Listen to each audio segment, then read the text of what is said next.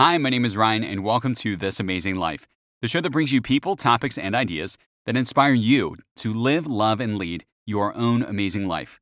I believe that my mission in life is to be a source of light and joy for the world. I hope that our time together can give you a little bit more of both. So, thank you so much for tuning in, and welcome to the show.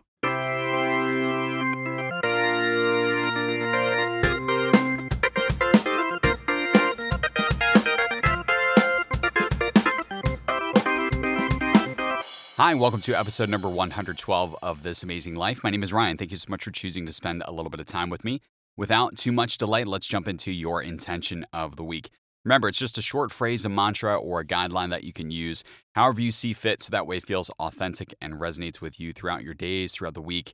Or you could always save them, you know? I mean, hopefully you you think about what we talk about and maybe some take, take some notes and then if this comes back up and is something that you want to revisit in the future, then you are always more than welcome to use the same intention of the week more than once. Never feel like you have to just use it for that one week.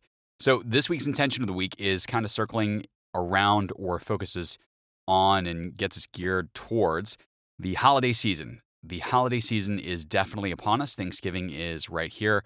And then coming up on Hanukkah, Christmas, and any other holiday that you might celebrate. Now, the intention of the week this week is small blessings grow larger when we share them with others. Again, your intention of the week is small blessings grow larger when we share them with others.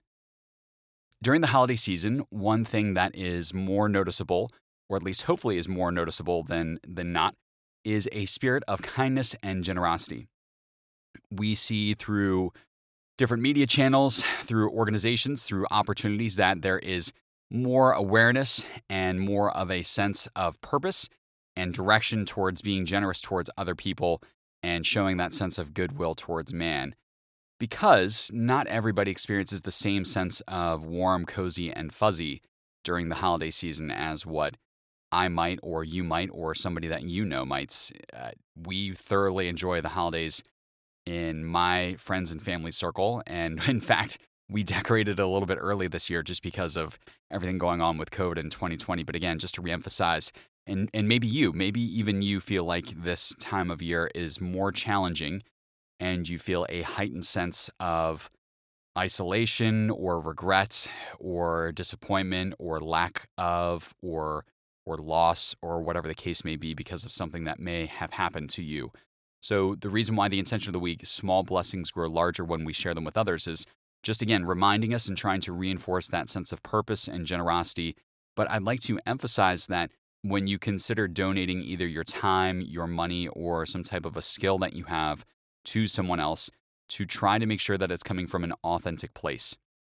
We never want to feel like we're being pressured into donating our time, money, or energy, or feel like you have to do it just because you want to look good on social media or in your community circle or whatever the case may be.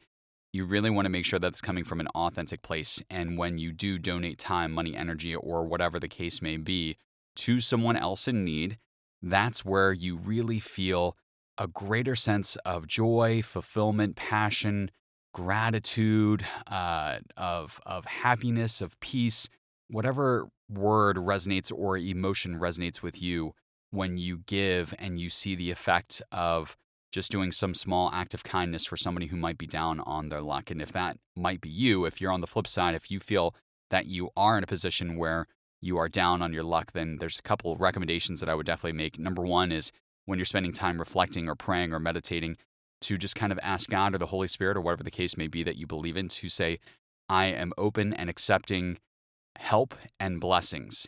And one recommendation that would be kind of tough for some of us, or maybe for you, is to ask for help. Don't be afraid to ask for help during the holiday season if there's something going on, even more so now in 2020 than in years past because more people have different challenges that they may or may not have had experience or have faced before. So it's tough. I, I know it can be tough to be in a position where you know that you need help and to have to humble yourself and ask for that help. But I'd like to encourage you to to seek guidance or to seek help if in fact you do need it. Again, spinning it back around, if you're in a position where, you know, things might not be perfect, it might not always be sunshine and rainbows, but for the most part, you're pretty good. then can you spend about five or 10 minutes either while we're talking now or after the episode is over and come up with a list of things that you think that you have going on for you that you could share with somebody else. If you are in a very good financial position, then maybe you could donate to a cause in your local community.